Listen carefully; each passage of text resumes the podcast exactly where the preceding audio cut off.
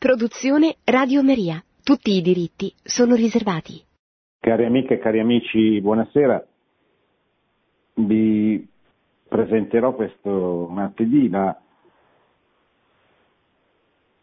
l'omelia che Santo Padre ha tenuto alla conclusione del, del sinodo dei vescovi dedicato a, ai giovani alla, e alla loro vocazione. È un sinodo che, come sapete, è durato il mese di ottobre, aveva come tema appunto i giovani e si è concluso con una messa durante la quale il Papa ha commentato il Vangelo sostanzialmente facendo un, un breve richiamo al tema del, del sinodo stesso, che poi si è concluso con uh, un lunghissimo documento che magari poi affronteremo successivamente, di cui parleremo, che però proprio per la sua lunghezza e anche per il carattere un pochino eh, prolisso del, del testo, lo stesso Papa ha detto è un documento come tanti documenti che non leggerà quasi nessuno, ma però è importante per noi che noi lo meditiamo, che noi lo facciamo nostro e ci riflettiamo sopra. Molto più breve è questa omelia che, conclude, che ha concluso il sinodo, che adesso vi, vi leggo, è un'omelia, quindi non c'è tantissimo da, da dire in più, da, da spiegare o da approfondire. È, è, bella proprio perché è una, una breve omelia che stimola alcune, che fa alcune considerazioni e stimola alcune riflessioni. E il Vangelo della, della messa era il Vangelo di Marco dove San Marco parla della, della figura di, di Bartimeo eh, che mendicante incontra sulla strada per Gerico Gesù e diventa suo discepolo. L'episodio che abbiamo ascoltato, questo punto, è l'ultimo che l'Evangelista Marco narra dal ministero itinerante di Gesù, il quale poco dopo entrerà a Gerusalemme per morire e risorgere. Bartimeo è così l'ultimo a seguire Gesù lungo la via. Da mendicante ai bordi della strada a Gerico diventa discepolo che va insieme agli altri verso Gerusalemme. Anche noi abbiamo camminato insieme, abbiamo fatto un sinodo e ora questo Vangelo suggera tre passi fondamentali per il cammino della fede, che sono, Papa lo ricorderà, sono l'ascolto, sono la, la condivisione, quello che si dice farsi prossimo al, al prossimo, farsi prossimo alle persone che si incontra, e poi il terzo punto, la testimonianza, cioè l'apostolato, la missione. Perché eh, si possa diventare missionari bisogna convertirsi, cioè bisogna far cambiare direzione alla propria vita con l'aiuto della grazia di Dio, ma perché questo possa avvenire bisogna che qualcuno parli, ma che qualcuno sia anche, ma qualcuno sia anche disposto ad ascoltare il suo interlocutore per capire dove e come lo possa veramente aiutare. Questo viene eh, coniugato con il tema del sinodo, cioè i giovani perché possano diventare degli apostoli, dei missionari, dei testimoni della fede, devono essere ascoltati. E chi eh, è capace di ascoltarli deve, ascoltandoli, capire di che cosa i giovani, non come categoria, che è una categoria che ha poco senso, invenzione degli ultimi 50 anni, un po' un'invenzione del, del 68, questo giovanilismo. I giovani sono uomini che stanno diventando adulti, che per diventare adulti hanno bisogno di passare attraverso le fasi dell'adolescenza, della giovinezza, eccetera. Ma i giovani, perché possono diventare adulti, adulti maturi, maturi per affrontare la vita, ma anche maturi nella fede, hanno bisogno di un testimone, hanno bisogno di, un, di uno che, che li accompagni alla fede, che li educhi alla fede. Però la condizione per poter trasmettere, per poter educare è quella di, anzitutto di ascoltare. E il Papa lo ricorda ricorda che il compito dell'educatore non è soltanto quello di insegnare, non è soltanto quello di trasmettere, non è soltanto quello di accompagnare, ma è anzitutto quello di ascoltare chi ha di fronte. Non i giovani in generale, ma quel giovane o quel gruppo di giovani che, che ha di fronte, ascoltare quali sono le loro domande, quali sono le loro richieste, che cosa per usare un'espressione, che cosa passa dentro la loro testa. E poi eh, rispondere loro, alle loro richieste eh, stando loro accanto, cioè Papa insisterà molto sul fatto che eh, non basta insegnare una dottrina, bisogna esprimere, manifestare, testimoniare una vita per testimoniare una vita bisogna stare accanto a queste persone, che devono vedere, devono poter vedere, devono poter rendersi conto che non hanno di fronte un libro, ma hanno di fronte un uomo, una famiglia, un, gruppo, un uomo, una famiglia, un, anche un'istituzione, immaginando la Chiesa, che, che è stata, diciamo così, trasformata dalla stessa fede che viene adesso proposta a loro. E il Papa prende come, come, modello, come esempio per descrivere questo itinerario proprio l'episodio di Bartimeo. Anzitutto guardiamo a Bartimeo, il suo nome significa figlio di Timeo e il testo lo specifica, eh, siamo al capitolo decimo versetto 46 del Vangelo di Marco, il figlio di Timeo, Bartimeo. Ma mentre il Vangelo lo ribadisce, emerge un paradosso. Il padre è assente. Cioè il figlio di Timeo, Bartimeo, mendicante, è, è lì che assiste al passaggio di Gesù, suo padre non c'è. Bartimeo giace solo lungo la strada fuori casa e senza padre. Non è amato ma abbandonato. È cieco e non ha chi lo ascolti. E quando voleva parlare lo facevano tacere. Gesù però ascolta il suo grido e quando lo incontra lo lascia parlare. Non era difficile intuire che cosa avrebbe chiesto Bartimeo, è evidente che un cieco voglia avere o riavere la vista. Ma Gesù non è sbrigativo, dà tempo all'ascolto.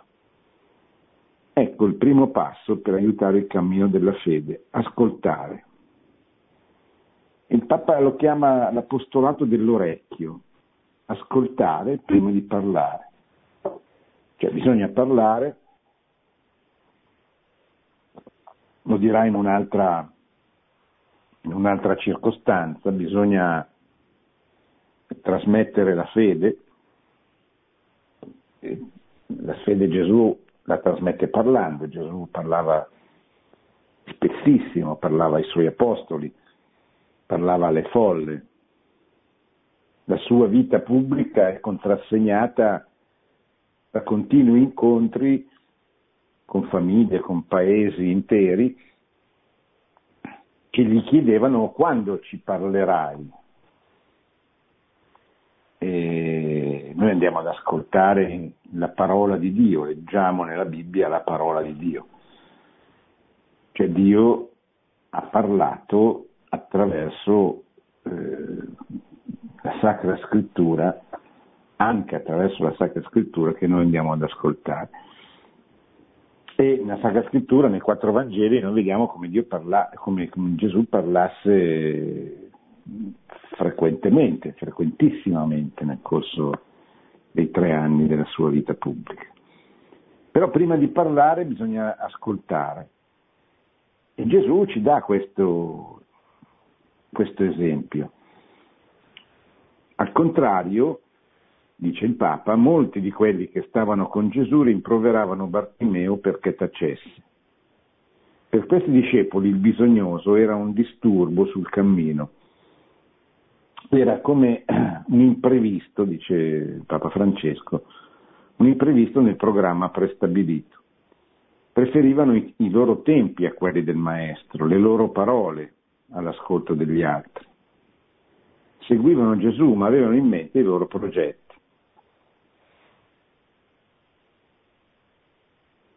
È un rischio da cui guardarsi sempre.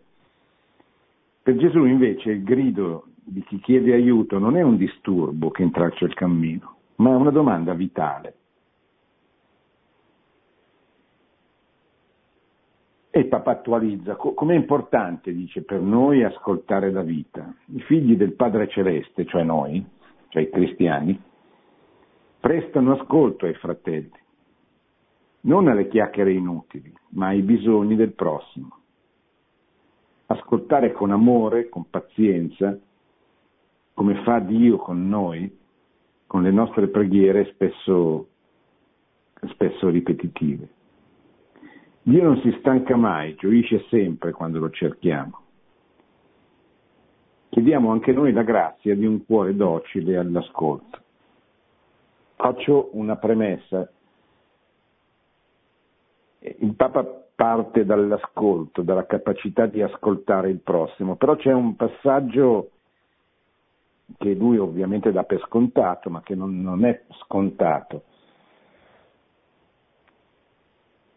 Per capire che bisogna ascoltare, bisogna desiderare che il prossimo che incontriamo riconosca in Cristo il Salvatore del mondo. Cioè, quello che a mio avviso molto spesso manca nei anche nei cristiani, nei cattolici di oggi, in noi, che pur siamo una minoranza e quindi dovremmo avere uno spirito di, di, di apostolato, di, di, missionario, cioè dovremmo avere il desiderio che la nostra minoranza cristiana in ogni ambito, in ogni parrocchia, in ogni comune, in ogni città, portasse la testimonianza, portasse la verità cristiana alle persone che non frequentano la Chiesa, che non la frequentano più, che non l'hanno mai frequentata. Tenete presente che in Italia oggi la Chiesa, secondo gli studiosi, i sociologi, viene frequentata dal 15% della popolazione. Questo vuol dire che no, 8-9 persone su 10 della, del nostro quartiere, più o meno in qualsiasi città italiana, non frequentano la chiesa. Questo che cosa dovrebbe farci dire o pensare? Ma io che cosa posso fare? Che cosa faccio e che cosa potrei fare?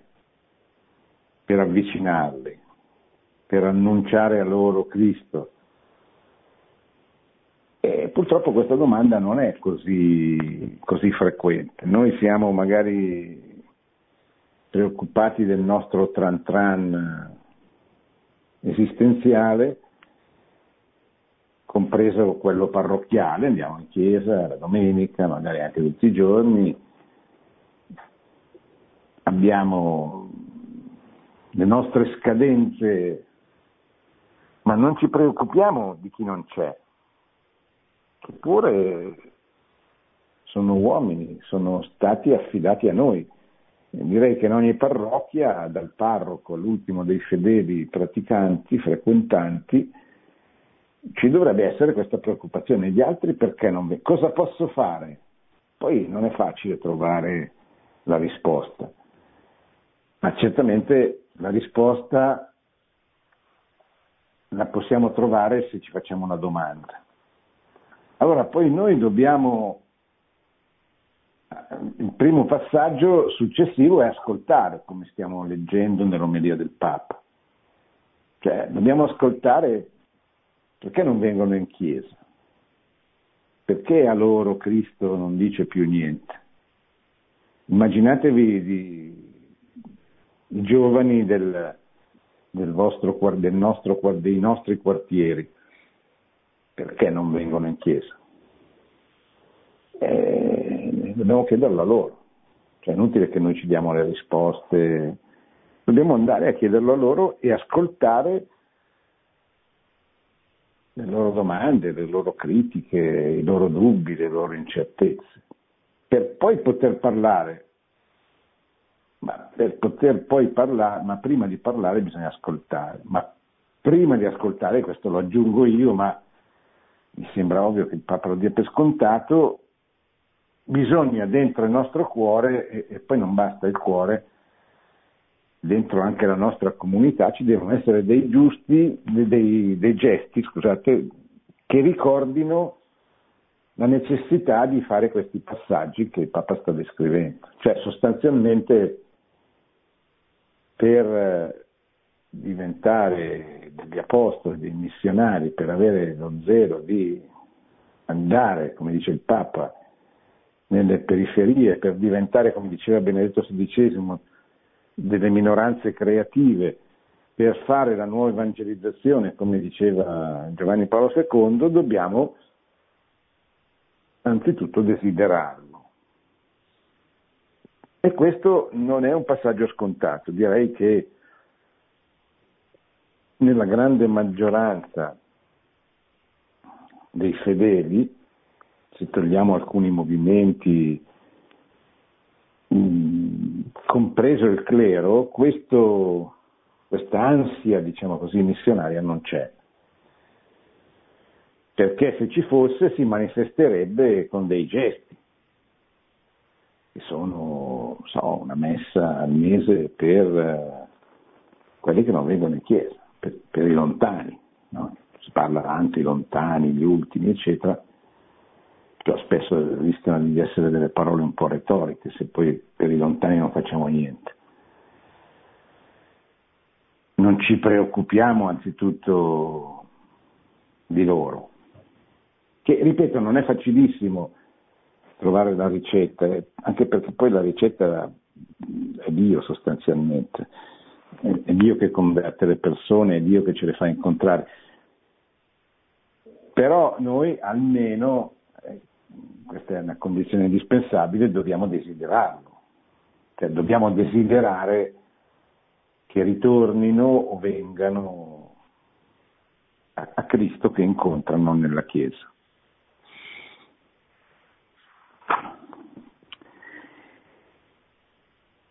Chiediamo anche noi, dice il Papa, la grazia di un cuore docile all'ascolto.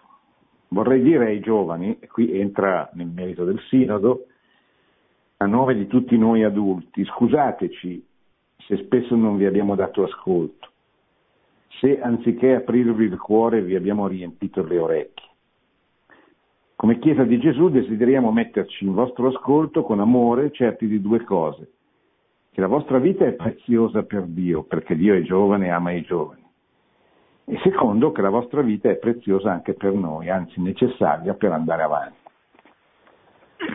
Fuori di retorica, cioè, sono parole possono apparire un po' retoriche, ma è, è l'omelia che conclude un sinodo dedicato ai giovani, è una retorica che ci sta, cioè dire, noi vogliamo bene, noi siamo consapevoli sia che, che siamo in una parrocchia, in un'associazione, in un movimento, che i giovani sono il futuro che garantisce la continuità di questa istituzione. Questo è un dato molto realistico, vale per le realtà profane, non vale solo per la Chiesa, non vale solo per un'associazione cattolica, non vale solo per una parrocchia, vale appunto per la Chiesa come vale per le, le, le realtà profane se non, eh, se non si rinnovano per tempo da una squadra di calcio a un movimento politico piuttosto che a un'azienda eh, e poi implodono perché non c'è chi continui, questo è ovvio, non c'è bisogno di fare grandi spiegazioni. E il problema è che, che, essere disposti a fare questi passaggi che il Papa sta descrivendo, cominciando da, dall'ascoltare, cioè non, non è più il tempo e non lo è mai stato propriamente di riversare anche saggezza, anche dottrina, anche cultura, anche tante cose sul, sui giovani che vengono ad ascoltare. È il tempo in cui bisogna anzitutto andare dove sono, cercarli dove sono, usare il loro linguaggio, farsi capire. E se i giovani non leggono i libri bisogna parlare loro, comunicare con loro attraverso eh, gli strumenti che, che loro utilizzano. E con tutti i rischi che questo comporta, perché gli strumenti che oggi utilizzano i giovani sono molto pericolosi. Lo erano anche precedentemente, non è che la televisione non lo fosse o, o i libri stessi non siano non fossero e non siano pericolosi, perché eh, dipende poi uno che cosa legge, che tipo di libri legge. Certamente oggi non siamo come alla fine dell'Ottocento, durante tutto il Novecento, dove il libro era il principale strumento di propaganda, di comunicazione e con il libro Il giornale, i giornali, no? i media, mezzi di comunicazione principali con cui i partiti, le ideologie hanno eh, invaso il mondo, hanno conquistato il mondo. No? Pensate il pamphlet, cioè il piccolo libro che tutto il popolo riusciva a leggere durante l'illuminismo, tutto il Settecento. Pensate al manifesto del Partito Comunista del 1848, è un piccolo libro. Pensate al libretto di Mao, quando io andavo a scuola negli anni del 68, tutti i giovani, tutti, insomma molti giovani di allora eh, vagheggiavano, poi pochissimi, se non nessuno l'aveva mai letto, eh, vagheggiavano di questo libretto di Mao Zedong che avrebbe, stava facendo la rivoluzione culturale in Cina, stava dando un pugno di riso a tutti i cinesi, poi si scoprì che ne aveva fatti fuori eh, parecchie decine di milioni e quindi aveva risolto il problema della crisi alimentare eliminando eh, un centinaio di milioni, sembra, poi gli archivi non, non sono disponibili, eliminando un centinaio di milioni o comunque parecchie decine di milioni di cinesi.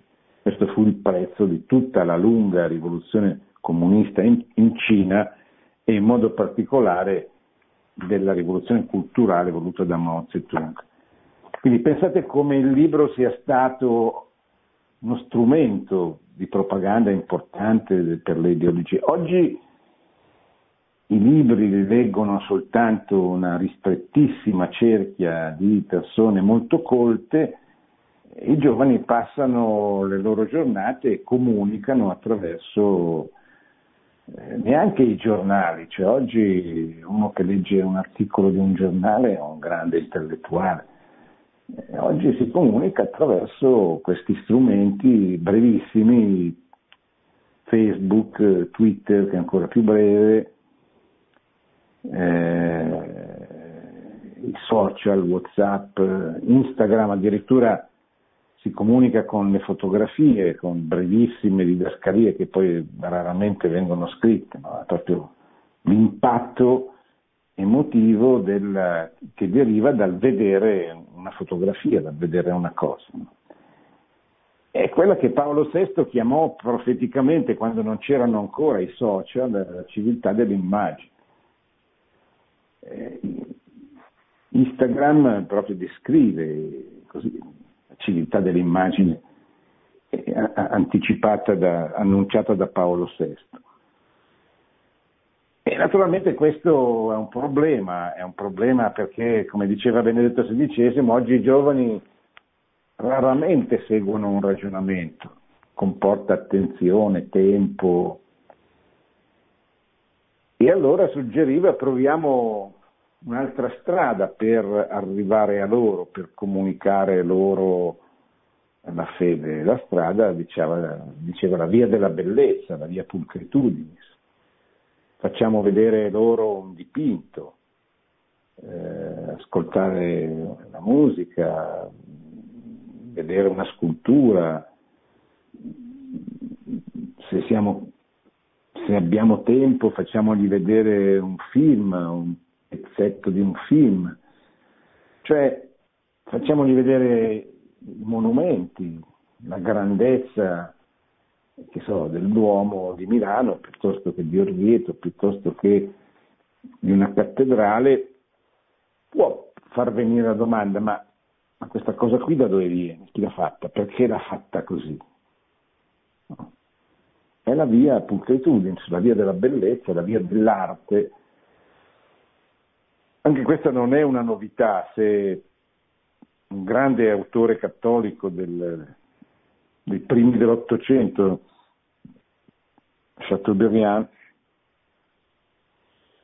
eh, scrisse dopo la, dopo la, rivoluzione francese, dopo i, le ferite provocate da quella terribile rivoluzione, scrisse Il genio del cristianesimo che è una, un libro dove dice per, primo è necessario per restaurare, per medicare le ferite, ritornare alla fede.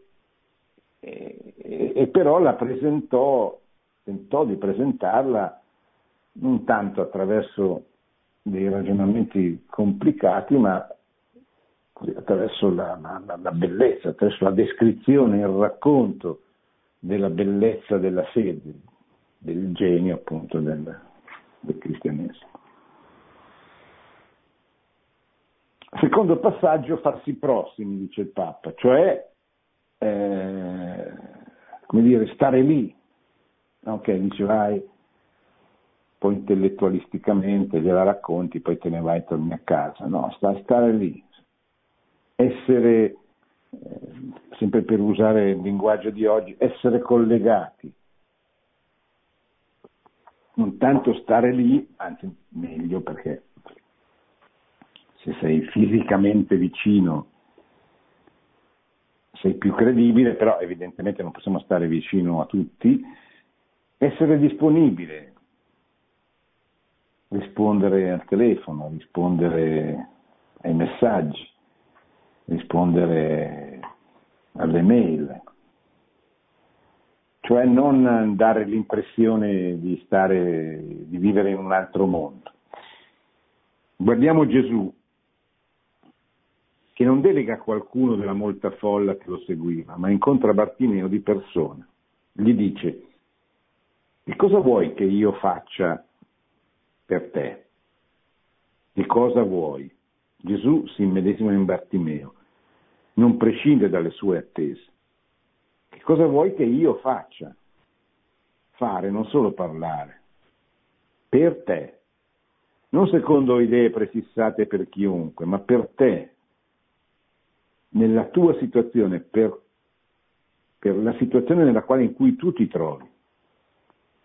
Ecco come fa Dio, coinvolgendosi in prima persona con un amore di predilezione per ciascuno. Nel suo modo di fare già passa il suo messaggio. Così la fede germoglia nella vita. La fede, dice il Papa, la fede passa per la vita è uno dei grandi temi che si sono presentati cioè è un tema che, che vale sempre, la fede che non diventa vita eh, non è fede. Ma è un, fede, è, un, è un, tema che è diventato drammaticamente urgente, non solo a livello personale, ma a livello pubblico, con la modernità, appunto con la rivoluzione francese di cui abbiamo già parlato, la quale a livello pubblico separa la fede dalla vita pubblica, tende a relegare la Chiesa nel privato, quando non a perseguitarla. Un tema che il documento dei giovani ha affrontato parlando della secolarizzazione. A mio avviso con un margine di ambiguità, perché dice ci sono alcuni che ritengono che la secolarizzazione sia stata uno, sia un ostacolo alla fede, ci sono altri invece che dicono che la secolarizzazione ha aiutato a scrollarsi di dosso situazioni cui la fede era vissuta in maniera un po' come dire abitudinaria o peggio era strumentalizzata dal potere politico, eccetera. Perché dico ambiguità? Perché eh, intanto possiamo distinguere, come faceva Paolo VI, Giovanni Paolo II, ci fu anche un importante convegno sul tema secolarizzazione e secolarismo, sono due cose diverse. Eh, la secolarizzazione contiene degli aspetti positivi, però anche qui quale secolarizzazione? Cioè se si vuole far sì che eh, si vuole dire che mm, la liberazione, diciamo tra virgolette, della fede da quel impasto con eh, il potere politico degli stati, pensiamo quando l'Italia era è stata governata per decenni dopo la seconda guerra mondiale dalla democrazia cristiana e c'era più che nella realtà, nell'immaginario collettivo c'era una, una sorta di, di, di, dire, di, confusione fra la Chiesa, il clero, il governo, i governi gestiti dalla democrazia cristiana, eccetera. Poi dopo abbiamo scoperto in decenni che la democrazia cristiana non ha fatto nulla per opporsi al processo di scristianizzazione, anzi spesso lo ha accompagnato e favorito senza opporvisi.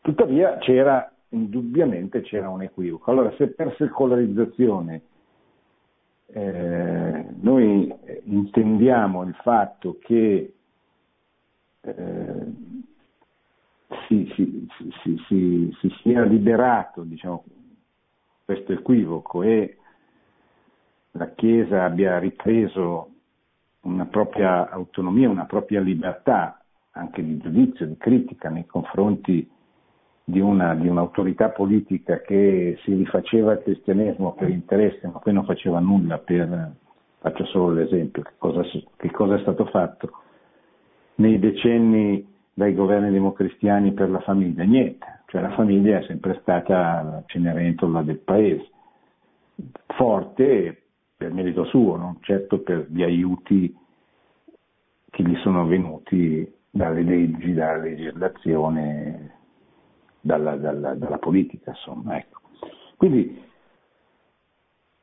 in questo senso si può dire che la secolarizzazione ha un aspetto positivo. Se per secolarizzazione intendiamo quello che che dice per esempio la Gaudium Spes che nella, nella vita temporale, nell'ordine della creazione, ci sono degli ambiti autonomi, autonomi della vita temporale, la vita politica, la vita sociale, la vita economica, la vita culturale, che hanno dentro di loro delle verità che prescindono dal riconoscimento della fede, è una, è una cosa vera, positiva, questa è una cosa che sempre stata, non, non sempre, ma in, moltissimi autori, a cominciare da San Tommaso d'Aquino, è sempre stata messa in, in luce, cioè eh, una cosa è vera perché è vera, perché Dio ha messo dentro la sua natura lo scopo a cui deve tendere a prescindere dalla,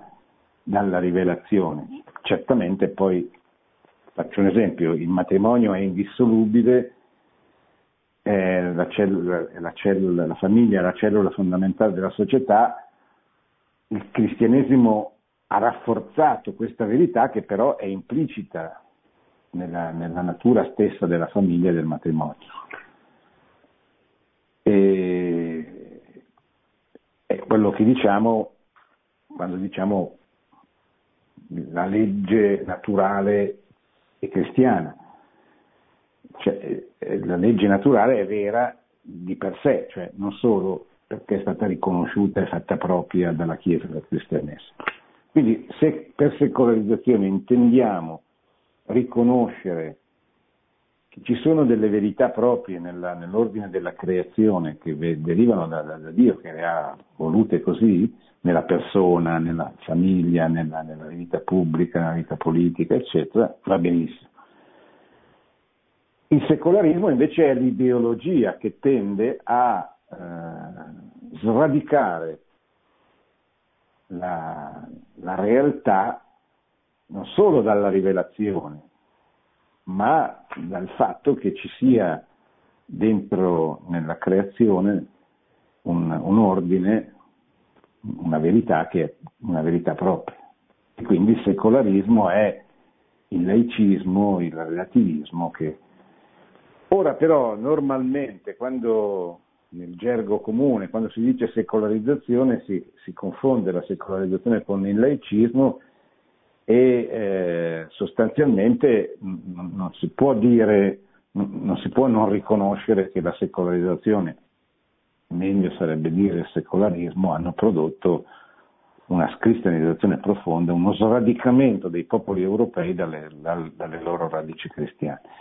Quindi dire, come dice il documento del Sinodo, sono quelli che, riconos- che, dicono questo a proposito della secolarizzazione, quelli che invece ne significa fare un pochino di confusione, nel senso che invece credo che, come tutto il Magistero della Chiesa ha sempre insegnato, eh, bisogna riconoscere che nonostante che nella modernità siano stati evocati anche dei valori cristiani, eh, che in sé, come, come, disse anche Giovanni Paolo II quando andò a Parigi, l'uguaglianza, la fraternità e la libertà sono valori cristiani, ma indubbiamente nel mondo che nasce nel 1789, dietro a questi tre principi è un mondo, è un mondo anticristiano, cioè un mondo che nasce opponendosi profondamente, radicalmente alla Chiesa e al, e al cristianesimo.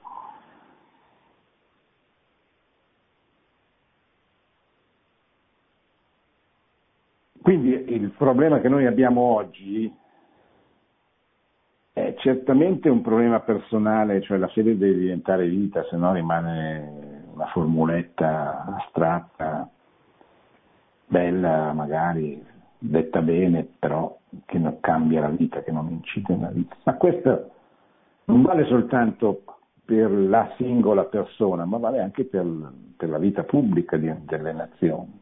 Cioè, la fede deve ritornare a impregnare anche la vita pubblica, nella misura del possibile in una società eh, plurale o pluralistica come quella nella quale viviamo, dove evidentemente i cristiani cattolici non possono, eh, non, siccome non, sono, non ci sono solo loro, non possono pre- pretendere di poter organizzare la società come, come vorremmo, perché eh, purtroppo ci sono altre, altre realtà che fanno riferimento ad altri valori, eccetera.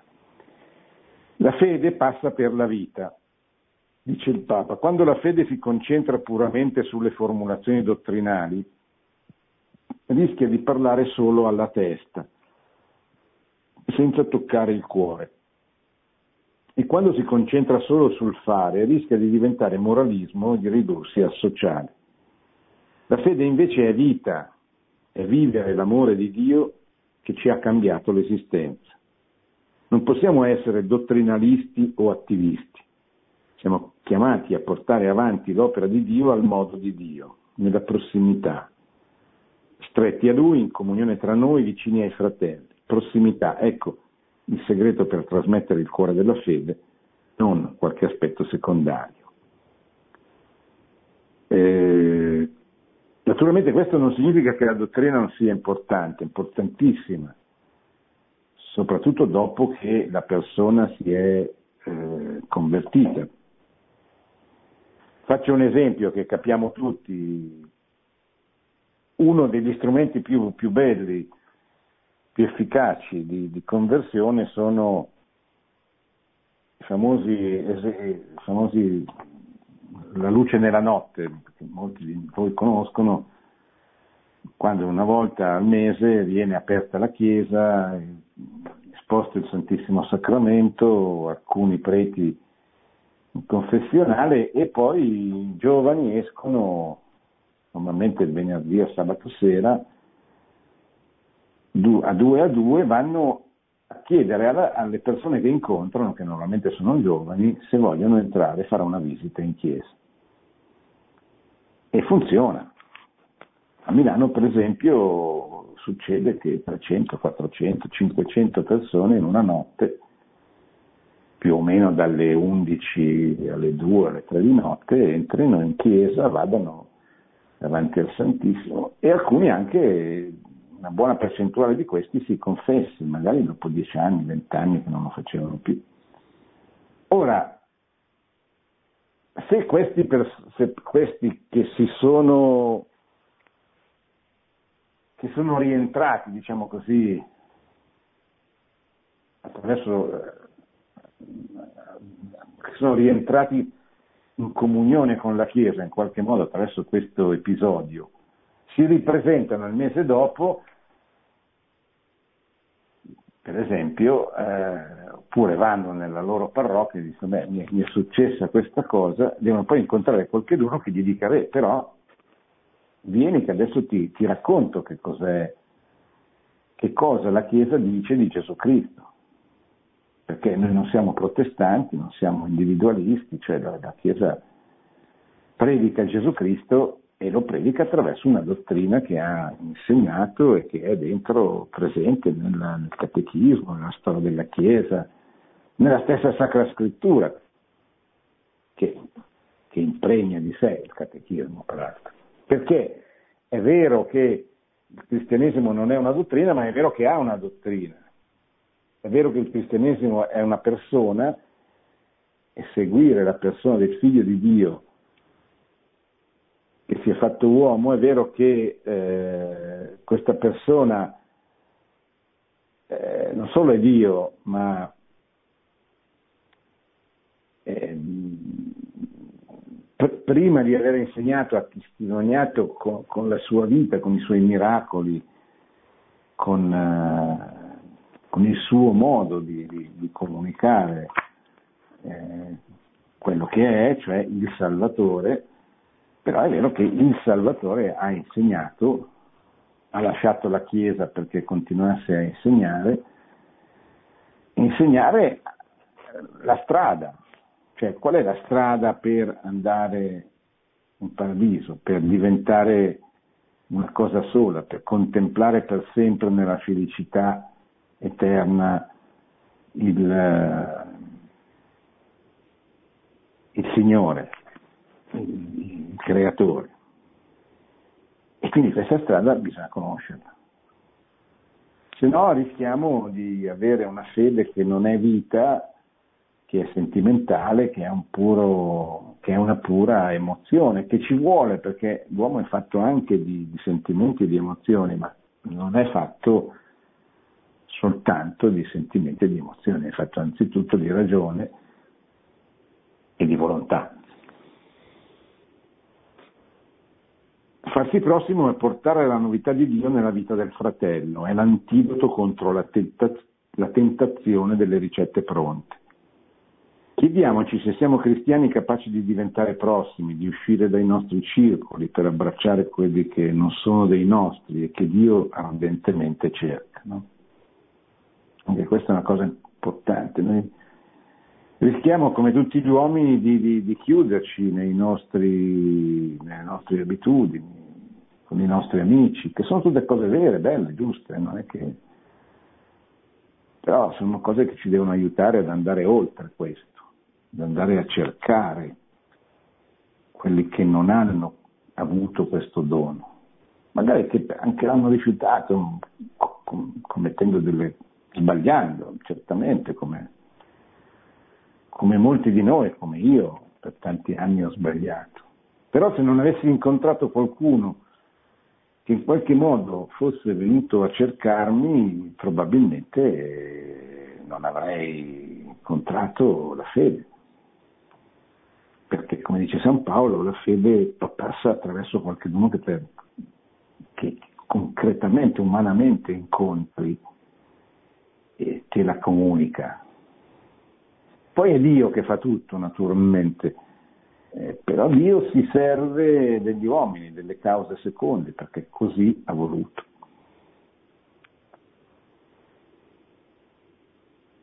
C'è sempre quella tentazione che ricorre tante volte nella scrittura, lavarsi le mani. È quello che fa la folla nel Vangelo di oggi, quello che fece Caino con Abele, quello che farà Pilato con Gesù, lavarsi le mani. Sono forse io il custode di mio fratello, dice Caino. Noi invece vogliamo imitare Gesù e come lui sporcarci le mani. Egli, la via per Bartimeo, egli che la via, per Bartimeo si è, si è fermato lungo la strada. Egli, Gesù, che è la luce del mondo, si è chinato su un cieco. Riconosciamo che il Signore si è sporcato le mani per ciascuno di noi.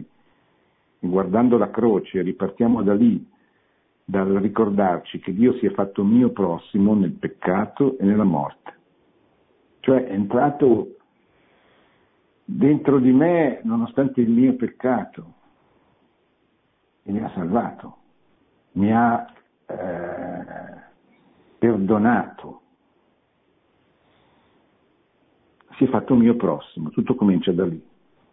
E quando per amore, per amore suo, anche noi ci facciamo prossimi, diventiamo portatori di vita nuova, non maestri di tutti, non esperti del sacro, ma testimoni dell'amore di Dio che salva. E questa è la terza cosa, testimoniare.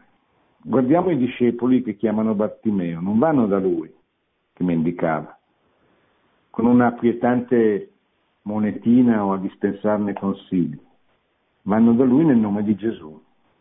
Infatti gli rivolgono solo tre parole, tutte di Gesù.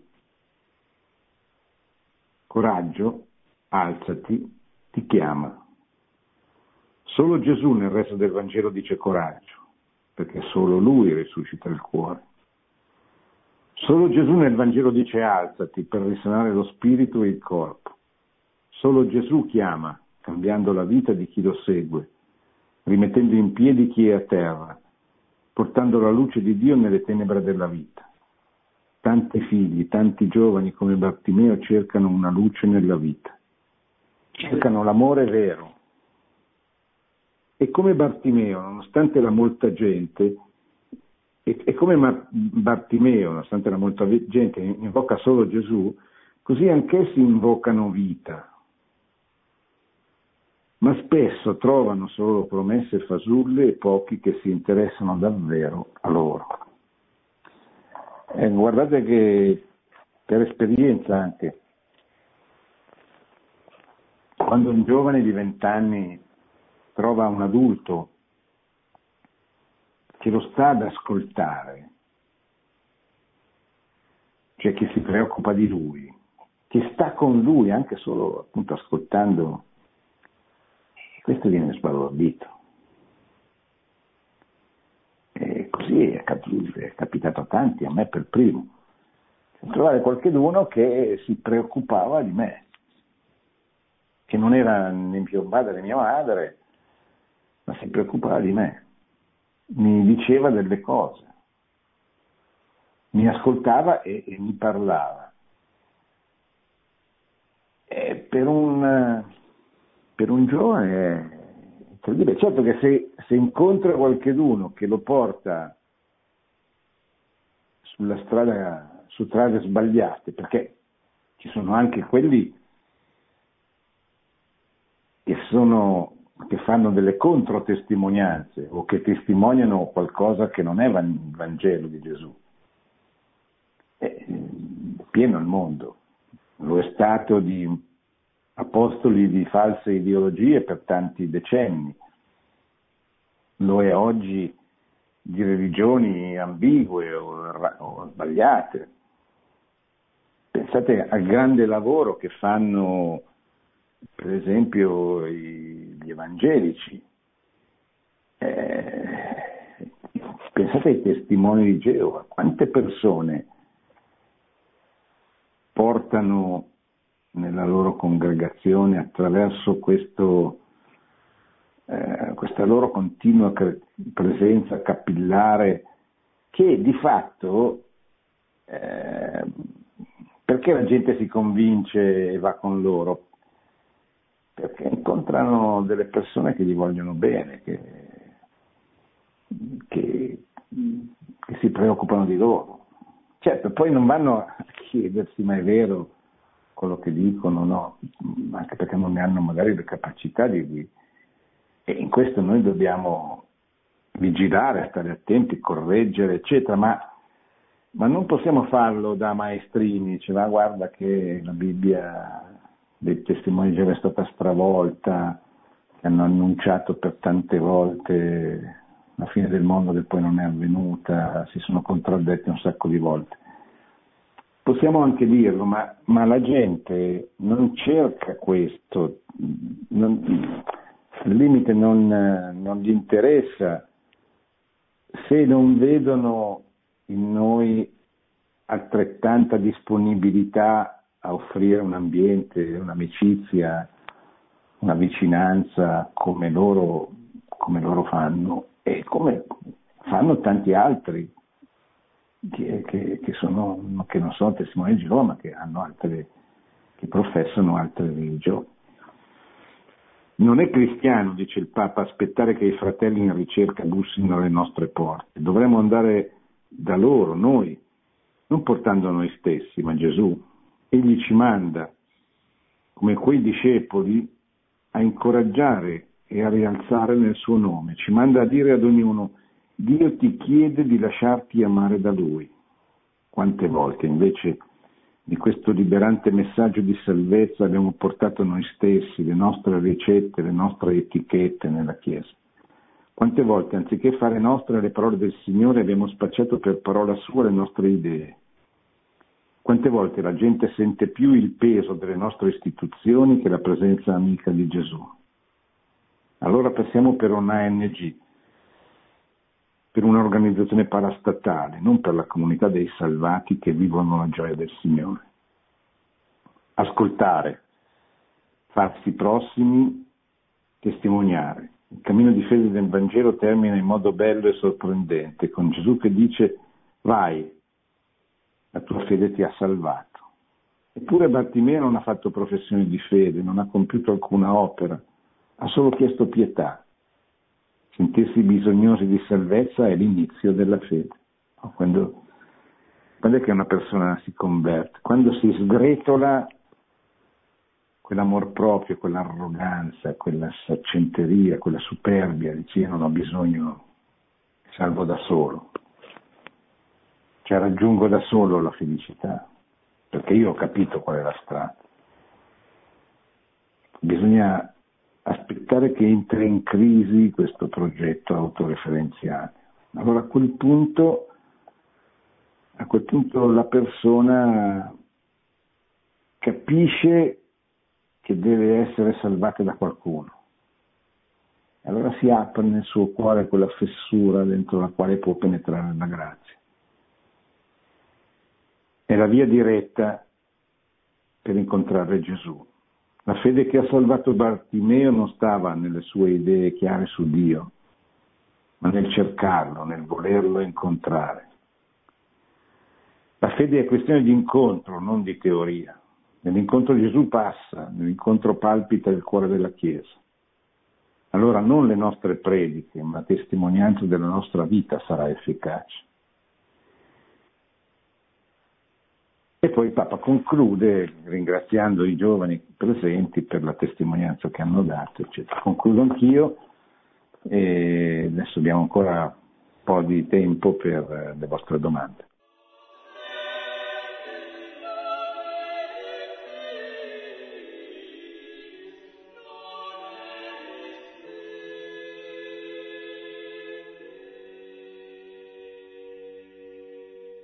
Sì, pronto. Pronto, buonasera. Sì, buonasera. Sono Gianni Torino. No, ti volevo dire che secondo me eh, quello che spesso si dimentica è che mh, la, la, ragione per cui il cristianesimo, secondo me, ha costruito l'Europa di 2000 anni, l'unità europea, è che rispetto all'ebraismo, l'originalità è anche, diciamo che l'ebraismo è un problema che è molto chiuso l'Islam, pur essendo un po' più aperto, è molto rigido, mentre la, la caratteristica vincente del cristianesimo è la sua flessibilità, l'utilità che si è perfettamente integrata con le popolazioni, soprattutto germaniche e europee. E infatti il grande merito, secondo me, che spesso si dimentica che la Mitteleuropa ha fatto praticamente una grande base storica a partire dal Cinquecento fino alla Prima Guerra Mondiale di questa grande identità europea cristiana che ha permesso di evitare degli eccessi anche peggiori di quello che è la storia. Quindi secondo me questa radice flessibile sì. del cristianesimo è importantissima. Ecco, Va bene, grazie. Certamente il cristianesimo è una religione universale, come peraltro l'Islam. L'ebraismo no, l'ebraismo è la religione di un popolo, quindi è chiaro che è una cosa molto diversa già in partenza. Ecco. Però l'ebraismo eh, sono i nostri nonni nella fede, cioè sono i nostri padri nella fede, come diceva Giovanni Paolo II. E l'ebraismo in qualche modo culmina nella venuta del Messia, che è Cristo, il quale annuncia a Israele la volontà di, di Dio di andare oltre Israele. E questo purtroppo Israele ha fatto fatica a capirlo, anche se molti lo hanno capito, tutti gli apostoli erano ebrei, eh, e, e, questo ha, ha, generato quella lunga incomprensione che dura tuttora fra, fra i nostri padri nella fede e, e noi cristiani.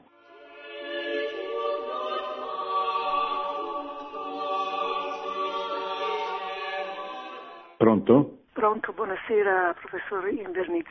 Sono Grazia Maria, adesso chiamo da Reggio Calabria, un tempo da Bologna. Ci siamo sentiti sì. tempo fa.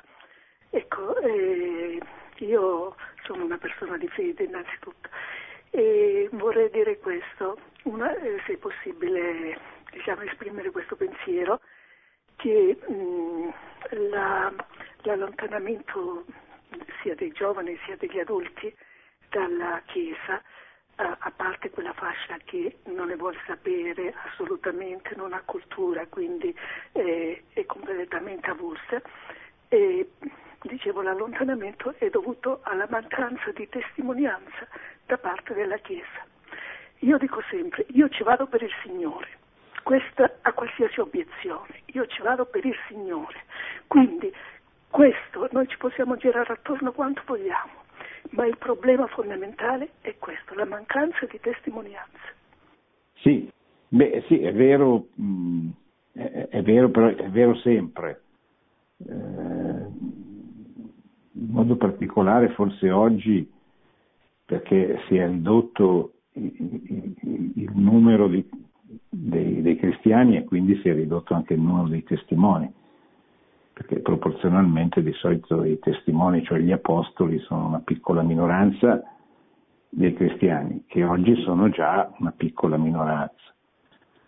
Però è, è qui che bisogna lavorare, cioè nel senso bisogna trasformare, come diceva Benedetto, questa minoranza che spesso è una minoranza residuale, cioè è la minoranza di, un, di cristiani che continuano a fare quello che i cristiani hanno sempre fatto, che è stato loro insegnato, eccetera. Bisogna eh, scuoterli, cioè mm, convincerli che devono, che devono diventare non soltanto fruitori così, dei sacramenti che, che la Chiesa dà, che certo è una bella cosa, importante, eccetera, ma devono diventare protagonisti, cioè devono sentirsi dovere che, che, ogni battezzato dovrebbe sentire di dover comunicare la fede, che poi non devono fare cose straordinarie, non è che dobbiamo fare cose straordinarie, basterebbe pregare perché, perché il 90% si, si, si, si riaffacci alla vita della Chiesa.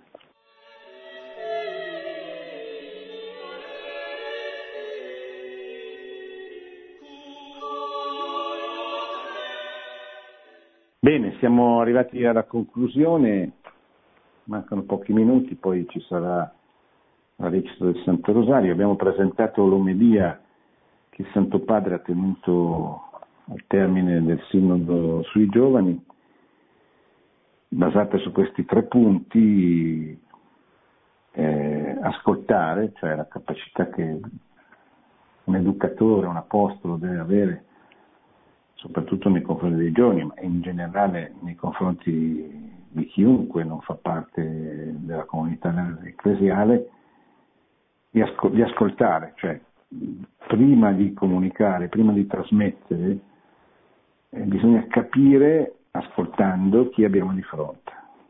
Nel caso specifico dei giovani, non la categoria giovani in, in astratto, bisogna cap- ascoltare quei giovani concretamente incontro nella mia vita, nella mia, nell'ambiente dove, dove io vivo.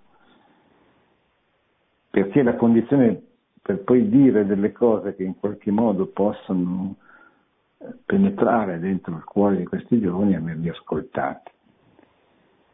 Secondo passaggio, farsi prossimo vuol dire eh, stargli vicino, accompagnarli, non così eh, trasmettere loro delle formulette, fare un bel discorso, anche bello, anche vero, ma cioè stare con loro, cioè essere disponibili a, ad accompagnarli nel, nella vita.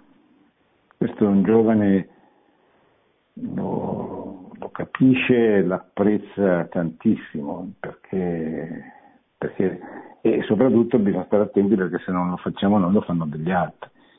Non ci sono solo in giro gli apostoli della verità e del bene, eh, ci sono anche gli apostoli del male. Terzo punto, eh, testimoniare, cioè eh, mostrare loro non soltanto la verità del cristianesimo attraverso dei, dei ragionamenti, ma mostrare loro la, la la, la, verità, la bellezza, la bontà del cristianesimo, attraverso tutte le strade che, che ci vengono in mente, dalla, dalla via pulcritudini, della quale ha parlato tanto, tante volte il Benedetto XVI, alla via della carità, alla via dell'amore, anche alla via intellettuale della dottrina, perché il cristianesimo ha una dottrina, una dottrina che è vera. Purtroppo oggi è sempre più difficile che soprattutto il giovane regga un ragionamento, quindi non, non può da sola, se non in ambienti ristretti, non può, normalmente, ordinariamente non basta, ecco, cioè deve essere comunque accompagnata da, da altre forme di testimonianza. Bene, siamo arrivati veramente alla fine. Grazie, buona settimana e buonanotte e buona preghiera con Radio Maria. Produzione Radio Maria. Tutti i diritti sono riservati.